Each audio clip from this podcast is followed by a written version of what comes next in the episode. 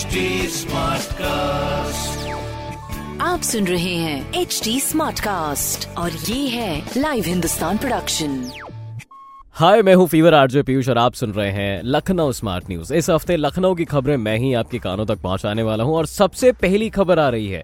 वैज्ञानिक गतिविधियों और योगदानों को आम लोगों तक पहुँचाने के लिए तैयारियाँ चल रही हैं। इसमें विज्ञान भारती का पांचवा राष्ट्रीय अधिवेशन ए में जो है 25 और 26 जून को आयोजित होने वाला है, जिसमें देश विदेश के 600 से ज़्यादा वैज्ञानिक और टेक्नीशियन एंड टीचर्स स्टूडेंट्स और नीति निर्धारक, ये सब शामिल होने वाले हैं काफ़ी दिग्गज लोग। विज्ञान भारती अवध प्रांत के संगठन मंत्री, यानी कि श्रेयांश जी ने ये भी बताया कि अधिवेशन का शुभारंभ 25 जून को मुख्यमंत्री योगी आदित्यनाथ जी और केंद्रीय शिक्षा मंत्री यानी धर्मेंद्र प्रधान जी करने वाले हैं। कार्यक्रम में वैज्ञानिक सम्मेलन प्रदर्शनी सहित देश के सामने उपस्थित वैज्ञानिक चुनौतियों और अवसरों पर चर्चा करेंगे। इसी के साथ साथ सांस्कृतिक गतिविधियों और संवाद का आयोजन भी होने वाला है। तो ऐसा कुछ मामला वही देखिए। रहेगा बाकी लखनऊ शहर की दूसरी बड़ी खबर है। प्रदेश की मासिक हेल्थ रैंकिंग में लखनऊ तेरहवे और बारहवें पायदान पर आ गया भैया। मुबारक हो। जिसे लेकर अफसरों ने संतोष ज़ाहिर किया है। चिकित्सा सेवाएँ और भी बेहतर करके पहले पायदान पर लाने के निर्देश डीएम साहब ने फ़िलहाल दे दिए हैं। बुधवार को वो जिला स्वास्थ्य समिति की बैठक की समीक्षा कर रहे थे। जिलाधिकारी सूर्यपाल सिंह जी और मुख्य विकास अधिकारी रिया केजरीवाल ने स्वास्थ्य कार्यक्रमों की समीक्षा की और कोविड टीकाकरण की स्थिति की जानकारी भी ली।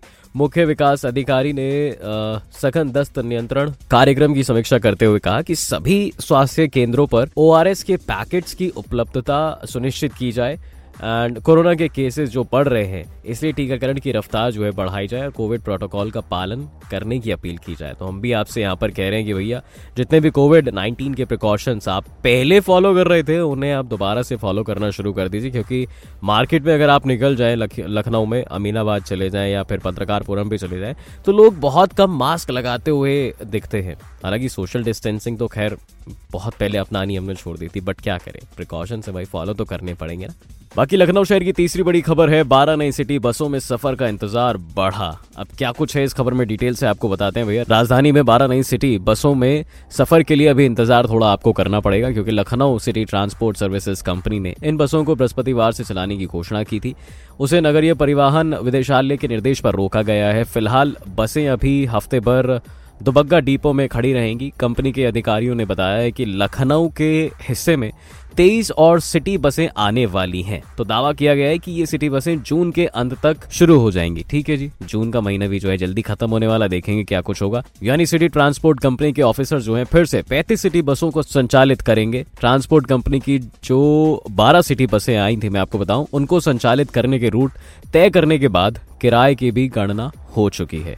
इनमें छह बसें स्कूटर इंडिया से इंजीनियरिंग कॉलेज और चार पीजीआई से वृंदावन कॉलोनी होकर विराजखंड गोमती नगर के बीच दौड़ेंगी। तो ऐसा कुछ मामला इन सिटी बसों का रहने वाला है। बाकी लखनऊ शहर की चौथी बड़ी खबर है कि भैया लखनऊ से गुजरने वाली पाँच ट्रेनें आज रद्द है। उत्तर रेलवे के मुरादाबाद मंडल की ओर से तेईस जून को लखनऊ से गुजरने वाली पाँच ट्रेनें कैंसिल कर दी गई हैं।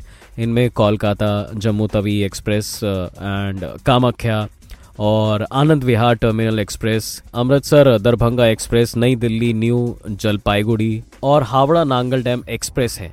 मुरादाबाद मंडल के सीनियर डीसीएम सुधीर सिंह जी ने भी बताया है कि ट्रेनें गुरुवार को चारबाग स्टेशन नहीं आएँगी तो ध्यान रखिएगा। बाकी लखनऊ शहर की पांचवी बड़ी और आखिरी खबर यह है कि जो डीएल अपना बनवा चुके हैं, उनके लिए अच्छी खबर है बेसिकली। अब ऐसे आवेदकों को स्थायी डीएल के आवेदन पर जल्द तारीख मिल जाएगी। परिवहन विभाग ने परिवहन मंत्री के आदेश पर स्थायी डीएल का कोटा दो गुना कर दिया है। अभी तक समय रहते जो है, स्थायी डीएल लगवाने की तारीख नहीं मिलने पर लर्निंग डीएल की छह महीने की वैधता खत्म हो जाती थी, लेकिन अब ऐसा नहीं होगा। जिससे आवेदकों का पैसा और समय दोनों बेकार हो जाता था।